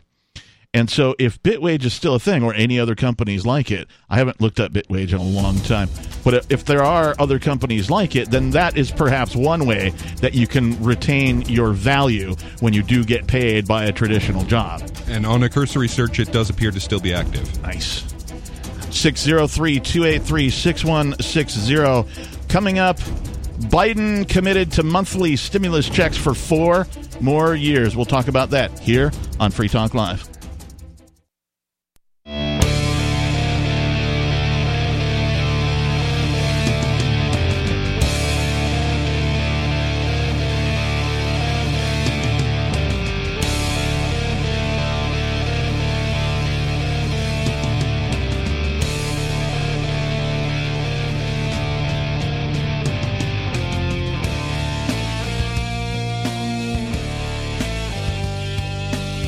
Yes, welcome back to Free Talk Live. We are a call in radio program where you can take control of the airwaves and talk about whatever's on your mind. The telephone number here in the studio is 603 283 6160. Again, 603 283 6160. In the studio tonight, it's me, the captain. Peakless Mountaineer. And Melanie, And you can join liberty minded voluntarists, anarchists, and libertarians from June 28th through July 4th for Forkfest 2021 at Rogers Campground in the beautiful White Mountains of New Hampshire. Now, Forkfest happens the week after the Porcupine Freedom Festival, but Forkfest is different because it is decentralized, which means that there's no ticket cost to attend any of the events uh, that are put on by the Forkfesters, uh, unless, of course, they're charging individually for the events. Not you can't just like pay one price. But you you're free to wander around as much as you want with no ticket, and no one is in charge. All you need to do is reserve your camping site, your RV site, or your motel room with Rogers Campground for June 28th through July 4th. Now, I can't think of a better place to celebrate Independence Day than around a bunch of other freedom loving people in the Shire. You can find out more at the unofficial website forkfest.party, where you can connect with other attendees. You can find the unofficial Telegram chat link and also the unofficial forum. Links to those again at forkfest.party. We hope to see you there. Yeah, I was talking to a friend of mine that uh, he's been trying for years to uh, get a speech for uh, Porcupine Freedom Festival, and finally managed to get one. And with with Forkfest, you don't have to do any of that. Yeah, you just need to probably borrow a microphone and a PA speaker from somebody. Exactly. And uh, just tell everybody, hey, I'm doing a speech. yeah, Advertise a little bit. Uh, we did have I Which, uh, uh, which I think at uh, forkfest.party, uh, they have a list of uh, some of the speakers and events there. Yeah, so. yeah. There's a list of like the calendar of stuff. There's a there's another uh, somebody else put together forkfest.com, which uh, if you go there once you have your campsite reserved, you can go there, and if you're putting on a thing, you can just highlight your campsite and enter the thing that you're doing. Be like, "Yep, campsite 23. This is where." Bob's going to give a speech on Tuesday or whatever, whatever the name of your your event is that you can put it right there. So it's all sorts of fun stuff that you know there's no organization putting any of these tools together it's just the people who are attending and putting things on who are developing these things last year uh, our co-host aria she was able to find an app that she could customize for Forkfest while we were at Forkfest, so people could be like, "What's coming up? Oh, look, there's a concert going on over here," or "Oh, look, somebody's having a card game over here," or that kind of a thing. And it was like an hour by hour thing. It was pretty cool. I don't know if that's going to exist again, but we'll we shall see. Um, that's what Forkfest is all about. People coming together, helping each other out, developing things, putting things on for other people, doing favors for other people. It's a great time. It is. All right, so uh, we're moving on to the next article. This is from BGR.com. I don't know what that is, but uh, the headline here reads Biden just committed to monthly stimulus checks for four more years. Melanie, you brought this one in as well. Yeah, so it says millions of Americans will get a monthly stimulus check for at least four years if President Biden's vision for his American Families Plan that he just presented during Wednesday night's joint session of Congress comes to pass. Wow. And there, these are not classified as stimulus checks, but I think I called it a couple months ago. They're trying to ease their on the air. I know, I know, I said it, but I think I said it on the air. Trying to kind of ease their way into UBI. Yeah, that's that's also my summarization of what is going on. And this is really problematic particularly when all of the entry level jobs seem to be having a problem hiring people because of the predicament that people are in with either collecting unemployment that pays more or you know living at home collecting the stimmies that kind of a thing uh, this is not going to remedy that situation in any way Oh, it's going to make it much, much worse. So the those checks would represent an even greater expansion of the already expanded federal child tax credit, which was made possible by last month's 1.9 trillion Jeez. coronavirus relief legislation. 1.9 trillion out of thin air The one-year expansion of the tax credit under that bill provided up to 3600 per eligible child in stimulus checks. So it was 3600 if they're 5 or less and 3000 if they're over if they're over that. Mhm. And it also made it fully refundable. So it used to be that part of it was I don't I don't have the chart in front of me, but part of it was it can go towards your tax liability, but you're not going to get that back if you have no tax liability or if you have very little tax liability. okay And then it was partially refundable. Uh, I want to say up to two thousand dollars. But so I- wait does this only apply if you have kids yes, oh so people who don't have kids are just sol yeah, it's, uh, yeah. So anybody who finds it uh, that it behooves them to go out and have a kid before the end of the year. Um, this is kind of a uh, this is this instead of structure that they're creating. If you find it, if you are so high time preference that you think that having a kid is worth thirty six hundred, Per month. no, No, per year? yeah. Oh. Well, well, that's what it is right now. But then he's going to expand the amounts, or trying to. Then you're going to go ahead and do that. So you're incentivizing kind of the low end of people to go out and have a bunch of kids. yeah i'm Even I'm, more so than we were already doing. I'm assuming the next part of the article will probably explain some of that just looking at it But I, I did want to uh, clarify. So, uh, a, a- the child tax credit that's the that specifically, if you have no, uh, if you don't owe them any money, you won't get that uh, handed to you. But there was a refundable portion even before now. refundable meaning if you have no tax liability, they will send you a check for Yes. that amount. Gotcha. but not that whole amount. It was it was partial, and it was based on there was an income phase out. It, I, I would have to read you a chart, and I'm not going to do that on the air. No, I just wanted the broad strokes here. the one year expansion of the child child tax credit bill that provided up to 3600 per eligible child and it's not officially called stimulus checks but they're calling it stimulus checks in this article spread out over monthly payments starting this july so as of now starting july you start getting half and it doesn't say that here but it is the case you're going to get half of that over those six months and then the rest in quote april 15th whenever you file and get your stuff back Okay. So they'll give you three hundred dollars a month for having a kid. Yeah, or I think it's 250 if they're ol- a older kid. Hmm. Whatever that math is. As we noted earlier on Wednesday, a group of House Democrats has called on President Biden to support making these payments permanent, meaning millions of parents would get a stimulus check of at least a few hundred dollars essentially forever. I mean, until your kid turns 18. That is uh, really scary to me, and we could talk more about this coming up on Free Talk Live.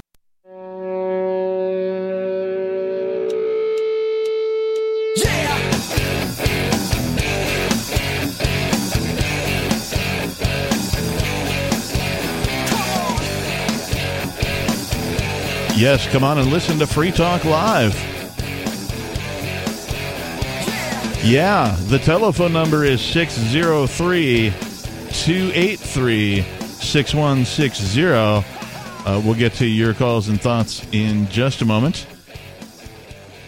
In the studio tonight, it is myself, the Reverend Captain Kickass, joining me. Peakless Mountaineer. and Melanie, On March 16th, 2021, terrorists, calling themselves, well, different government agency names, conspired together and raided the Free Talk Live studio, the Bitcoin Embassy, the homes of Aria DiMezzo, Renee and Andy Spinella, and Colleen Fordham, and they arrested six people. These people are called the Crypto Six. They were all taken into, into custody. Uh, four of them have been released on some form of bail, but Ian Freeman, the one of the two founders of this very radio program, and one of our co-hosts who goes by the name Nobody, both remain hostages. That is to say, they are behind bars. What can you do to help? You can go visit thecrypto6.com. There you'll find multiple ways that you can donate to their legal defense fund, as well as a bunch of information on the Crypto Six themselves, because these charges aren't a joke. It's going to take some serious legal teams and experts to protect the Crypto Six from further aggression from the state. This case is likely to set precedent that will affect the world of cryptocurrency for decades to come. You can help in their fight for liberty and financial freedom by visiting thecrypto6.com. Again, thecrypto6.com. We've been talking about this article that Melanie brought in from BGR.com where Biden, the headline reads Biden just committed to monthly stimulus checks for four more years. This seems tied to the uh, what's it's the UBI rollout, is what it is. right, but it's tied to uh, the thirty six hundred dollar child tax credit in some way, shape, or form.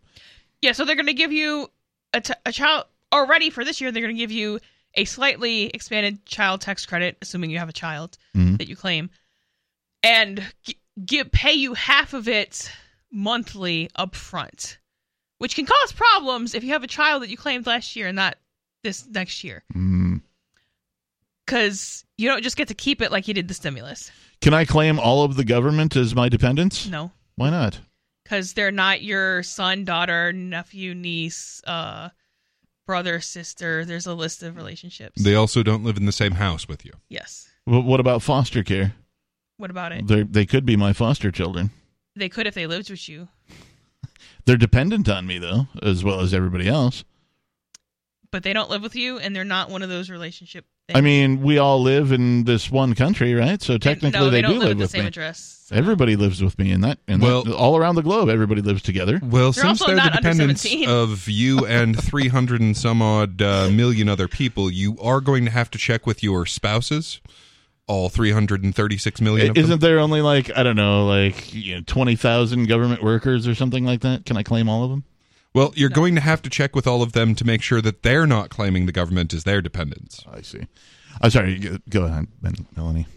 Okay, so Wait, actually, don't. Let's go to the phones first. We've got somebody calling himself Yo Yo from New Mexico calling. That was Yo Yo Smuggler, you Yo Yo. Yo Yo Smuggler, also known as Yeah. David, right? Why Uh, would one maybe. smuggle yo-yos? if they were illegal, What? Why would one smuggle yo-yos? or if is there I was tariffs on them or taxes on them. Mm. Man, all, all your all your hip uh, listeners are laughing at you right now because you don't know what a yo-yo smuggler is. Okay. Google So, it. wh- Google wh- it while we're talking. N- no, thanks. What did you want to talk about today, David? Well, besides yo-yo smugglers, I, I wanted to place an order. It's- Since you have a, a direct line to the FBI, I wanted to place an order. The the, the FBI. Well, they can hear you now, has- so Yeah, they can hear you. So go ahead, place your order. Yeah, yeah, yeah. That's why I'm calling, man, because they're right here at the table. So FBI, you you have uh, you uh, have the DOJ is going to go to Minneapolis and investigate the Minneapolis Police Department. Um, you know, you know, like that they, they're here in Albuquerque and they're what in Louisville or Cincinnati and, a, and like a half a dozen other, other markets, Seattle, um, because of civil rights violations, a pattern and practice. That's a legal term, and they have determined that there is a pattern and practice of uh, civil violation of civil rights law, or there may be by the Minneapolis Police Department. So they're, they're going to open a DOJ investigation into that. So I wanted FBI and DOJ, uh, Merrick Garland. I, I wanted to place an order, please. I'll have one civil rights investigation, uh, pattern and practice of civil rights violations in the state of New Mexico, um, based on uh, uh, uh, sanctions, uh, legal legal uh, uh, orders, court orders written based on a pattern and practice of arbitrary and capricious decisions in the family and children's courts, like by Judge John Ro- J. Romero, hmm and um, and as evidence, uh, FBI, DOJ, Merrick Garland, I would like to supply the recent under oath admission in deposition of a Ms. Collins who works for the Governor Mar- uh, Michelle uh, Lujan Grisham, uh, works for her uh, in the area of the COVID lockdowns. And Ms. Collins admitted under oath in a deposition in a court lawsuit where there are some trampoline businesses suing uh, the state of New Mexico and the governor for the uh, arbitrary and capricious nature of the lockdown of their business and the damages they have uh, uh, succumbed to. All right, David. Yeah. I, I've got a couple of Yeah. questions for you, though. Uh, do you want that regular or supersized? No, man, I want supersized. I want the works on that, the heavy everything, extra everything, yum Do- yum. Do you want cheese? That's what I want. do you want cheese? Huh? Cheese? Oh, there's all kinds of cheese in the government, man. Bacon? There's all kinds. Uh, yeah, they, they, they, I want their bacon. Yeah, I want their bacon. Okay. So, cheese quick- and bacon. And uh, is, is that all? Does that complete your order? No, I'll never be satisfied, man. I'll never be satisfied. No. I'd, No, I do- I'd prefer to have less bacon when it comes to my government orders. Uh, yeah, less pork, definitely, when it when it comes No, to the I government. will say stuff like this sometimes does work because a couple of years ago, Sallie Mae has more aliases than anybody with a rap sheet, and they keep Wow. sending the loans to okay, we're changing where you need to send it, changing, and they just keep changing where you needed to pay, and and they finally did get a website where you could pay, but.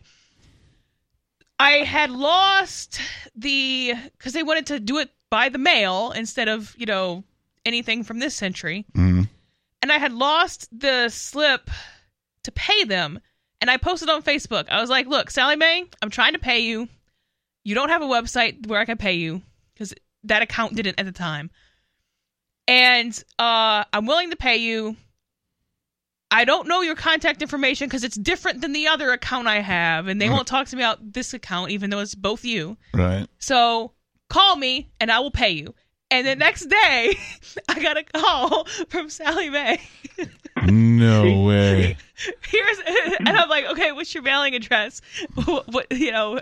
Okay, I'll get the check out. So did uh, Yeah, just, she- just I'm sorry, David. Just to our listeners out there, if you didn't get the gist of that, that is Melanie put a post up asking, arguably a government organization, to call her because she's trying to pay them, and that message made it to that organization somehow, some way, and they called her the next day. Yeah. Well, that's what I've been I've been telling Ian, and Ian's listening right now too, so we can just talk to him. That's what I've been telling you, Ian, for years. Is that I talk about it on the radio, and then mysteriously, shortly after I talk about it on the radio, uh, things seem to uh, move where there had been um, uh, no movement for a long, long, long time. Well, it just goes to show the government does listen. They just don't care. Thanks for the call, David. You know, if you're trying to pay them, apparently. Mm, well, well, they're interested in that. Yeah, They I didn't mean, make it easy.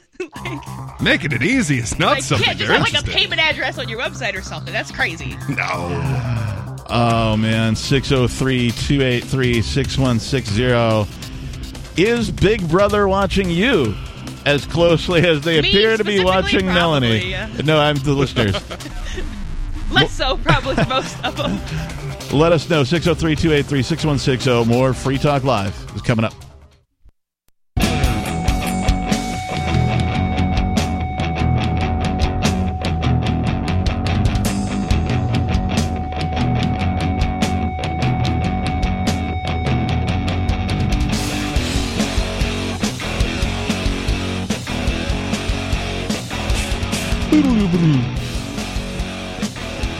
Yes, it is Free Talk Live.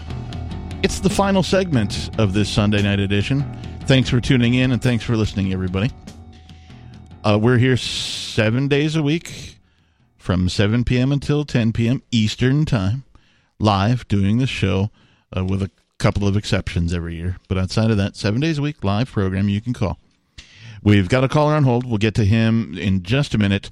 Uh, but first, uh, I am your host this evening. I am the Reverend Captain Kickass. Joining me, Peakless Mountaineer. And Melanie. and we want to say thank you to a gentleman named Jake Leonard, who is a gold amplifier. That means he gives, uh, I believe, 10 bucks a month to the AMP program. What is the AMP program? Well, AMP stands for Advertise, Market, and Promote. And you can find out a whole bunch more about the program over at amp.freetalklive.com. You get some perks for when you join and you make your contribution. There's some little things that you get, but really the reason to contribute and join and become an amplifier is because you enjoy this radio program. You find that there's value in it, and you like that we talk about things from the perspective of freedom and peace and prosperity and you would like to see us get on more radio stations than we're currently on. Right now, we're on around 200. We could be on 250. We could be on 300 radio stations. It's all up to you. This money goes directly to getting us on more radio stations. It doesn't go into Lee's gas tank or a Peakless Mountaineers gas tank. It doesn't go into Melanie's, you know, fund for, you know, her nerd activities. It doesn't go into my beer budget. It goes directly to help getting this show on more radio stations. So visit amp.freetalklive.com and thank you again, Jake Leonard, for your contribution. We appreciate you. Let's go right to the phones. We've got Robert calling from Michigan. Robert, you're on Free Talk Live. What's on your mind? Good morning, guys. Thanks for taking my call. As always, an interesting show. Well, good morning to you, too. I assume you're in Australia? No, he's in Michigan. No, I, I I do that for two reasons. One, to make sure people are paying attention, and because the sun's always shining somewhere. It's always coming up somewhere. So It, it's try funny to you stay say, positive. It's funny you say that, Robert, because I will do that like at a grocery store or a gas station when it's you know like now. It'll be obviously night, and I'll walk up to the cashier and be like, "Good morning," and they go, "Good morning." I'm like, "Yeah, just seeing if you're paying attention." So anyway, Always look on the bright side of life. anyway, Robert called. I assume for a reason. I did.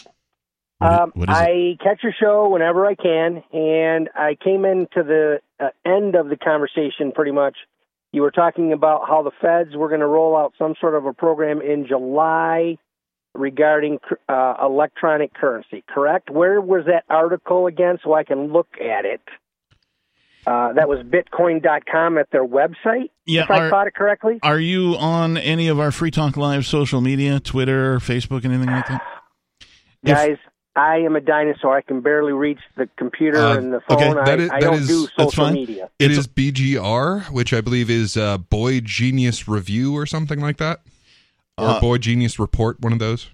I've also So- got uh, it's at news.bitcoin.com and it's the Oh, no, Fed that's- it's sorry. the Fed plans to unveil digital dollar. Oh, sorry. The uh, the Okay. the one we're talking about now is on uh, BGR. Sorry. Right. So the the previous article news.bitcoin.com. news.bitcoin.com. Okay, then I've got two questions. One, uh, what do you think? And I'm a little bit old school, so don't laugh. Mhm. Uh, what do you think the chances of gold and silver are regarding uh, going digital? And do you think that we as a country are going to survive the next eight years as we know it without some sort of catastrophic economic collapse? All right. We'll each take a, a moment to answer that. Uh, your first question was uh, Do you do you think gold and Gold. silver is going to survive? I, I or believe is worth No, I believe somebody there's there's cryptocurrency people who do these things called stable coins, and I believe there's already cryptocurrency that's tied to gold and silver. So, um, yes, those are, and also I'm a firm believer in holding hard assets like gold and silver as well. So, if you have those, hold on to those. Uh, and then Okay. as far as the you know the eight years are we going to be able to survive? I mean yes we're going to be able to survive. We're a society. Is there going to be major changes? Likely. So, so uh, I, think I heard something or other about uh, uh, China even investing in uh, creating a gold-backed uh, cryptocurrency. Uh, weirdly enough, so the problem with uh, backing a cryptocurrency with gold or silver is is holding on to the gold or the silver because the United States government really thinks that they have a right to all the gold on Earth. So now the the last time they they did something like that, uh, yeah, the United States government decided to raid the the people involved and steal all of their gold because they do that. Um, so maybe. So what if you're I what if know. you're what if you're what if you're buying gold and silver with cash and there's no record of you holding on to gold and silver? Is it going to do any good to keep it or to then sell it? I mean, would it be even well, the the, the legal to sell it? Well, the best part of it, I, the best part of it is that it never hits it never hits zero. Like it is always valuable to somebody, and uh, over and time, central bank currencies have, for the record. yeah, and over time, if you actually look into it, uh, the price of like a, a good meal, a good suit, a house, things like that, tend to remain roughly stable with uh, the amount of gold that one pays for those things. So uh, yeah, probably. Uh, the downside is that you're not able to uh, interact on any like uh, uh, international level whatsoever. Um, now, as far as the the other question, uh, I don't know when. It might be today. It might be ten years from now. But no, the collapse is imminent. Um, now, it's not going to be, I think, as drastic or terrifying as people expect because we have a replacement technology in cryptocurrency. Yeah, so if you don't it's it's kind of like with crypto, if you don't have the seed, then you don't have the crypto. If you don't have the gold or silver, you don't have gold or silver. You've been able to buy quote quote gold and silver on traditional exchanges for a long time now and I haven't read about the crypto backed gold and silver myself. I would be very something in between cautious and against. I I would not do that. I would advise everyone to not do that. If you want to buy gold and silver, buy gold and silver. Buy the physical gold and silver, Like right? if you Yeah. Can't what I'm hold it in your hand, it's not gold and silver. I see no benefit to putting that on any kind of electronic exchange. Right. Uh, no benefit to to the owner anyway. And I guess it depends on what you mean by we the country. I mean, will society survive? Probably. Will the country fail? I mean, that that depends on whether or not the Federal Reserve wants it to. Yes, there's going to be some serious economic problems. Biden's not going to live for the next eight years because he's already like 80. So, And it it is also worth mentioning that uh, one of the possibilities with a with a global economic collapse is actually that war as we know it will end. Because if fiat stops if government printed currencies stop being the the the go-to to trade then we have to deal with things like gold silver and most of the cryptocurrencies that are limited. But just because the Federal Reserve loses world reserve status doesn't mean that all fiat currencies are going to are going to lose their status of having that power over their own country, and that it also doesn't mean that no other fiat currency is going to be the world reserve status. So saying that because the central bank fails, therefore we're all going to live in this utopia of crypto and metal. Well, I- it's I don't think that's exceptionally justified. it's exceptionally difficult to to compete with a good product when you have a terrible product. And fiat is a terrible product. Well, but it's not a product because there's no market for it. Your thoughts, Robert? You know, you've given me a lot more to think about. Now, uh, one of my problems is I'm a little bit overinformed, and it's just tough to try to try to make what what I would think would be the right decision to protect what I've lived a lifetime to earn Sure. without the government knocking down the door and taking what they want to take. Invest in different in lots of different things. Yeah, Never put I all your eggs in one basket. I was going to say something similar. Um, diversify as much as you can. You know, have a little bit of gold, have a little bit of silver, put some into cryptocurrency. You know, I mean, I know people who are like, Stocks are probably going to go up, uh, blue chip ones especially. right? Stocks depends on how old you are. Is is cash is good old fashioned cash worth hanging on to outside of a bank? I- no, for for immediate needs, I, that is an investment. Thanks for the call tonight, I- Robert. I we appreciate it.